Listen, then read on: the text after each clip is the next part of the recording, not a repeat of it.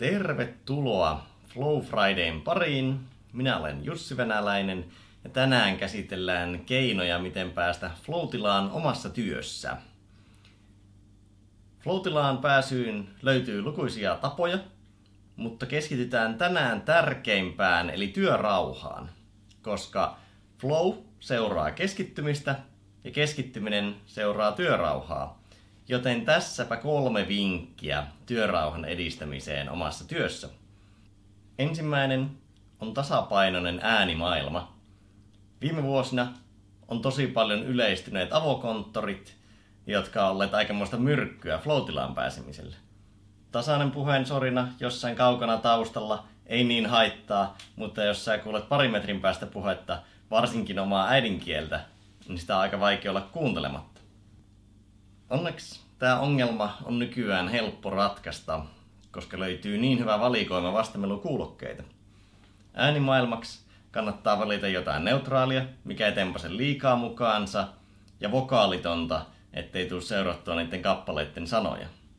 Esimerkiksi Spotifysta löytyy hyviä soittolistoja työskentelyyn sanoilla study tai concentration, ja sitten on olemassa myös sivustoja ja sovelluksia, jotka on nimenomaan suunniteltu keskittyneeseen tietotyöhön ja tehty sitä varten ääniraitoja, kuten esimerkiksi brain.fm. Toinen vinkki on minimoida keskeytykset, koska palaaminen keskittyneeseen tilaan ja työn ääreen keskeytyksen jälkeen vie minuutista 24 minuuttia. Etenkin floatilaan takaisin pääsy on vaikeaa ja hidasta.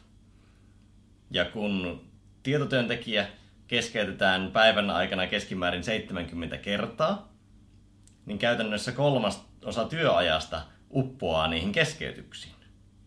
Jos sinun työpaikalla saa keskeyttää vapaasti, niin ehdota, että ottaisitte käyttöön hiljaiset työtunnit, vaikkapa aamu 9-10 asti tai 11 asti.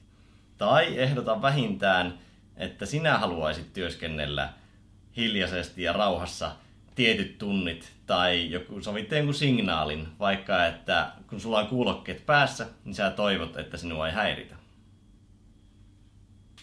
Ja jos hiljainen työ ei muuten onnistu, niin jotkut on ratkaisseet ongelman siten, että ne työskentelee toimiston hiljaisina tunteina, yleensä esimerkiksi 7 ja 9 välillä aamulla.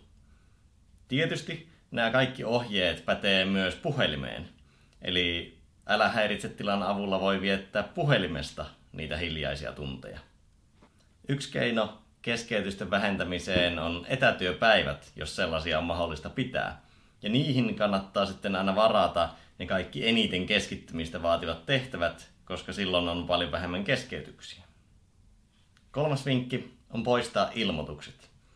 Äsken puhuttiin sosiaalisista keskeytyksistä, jotka on loppupeleissä aika pieni paha verrattuna digitaalisiin puhelimet ja tietokoneet puskee koko ajan ilmoituksia viesteistä, päivityksistä, kaikenlaisesta, ellei niitä laita kuriin.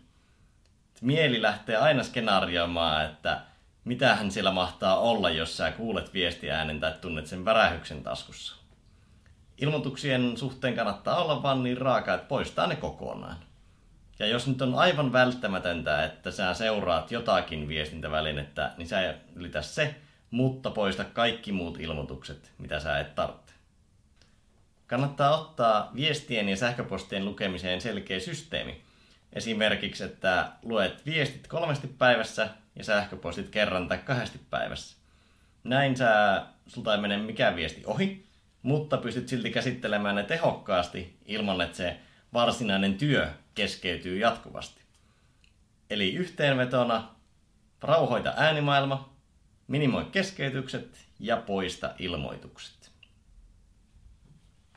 Jos kiinnostaa tietää lisää keinoja floatilaan pääsemiseen, niin osoitteesta jussivenäläinen.fi löytyy Flow-opas, jossa on 10 keinoa floatilan pääsemiseen tietotyössä.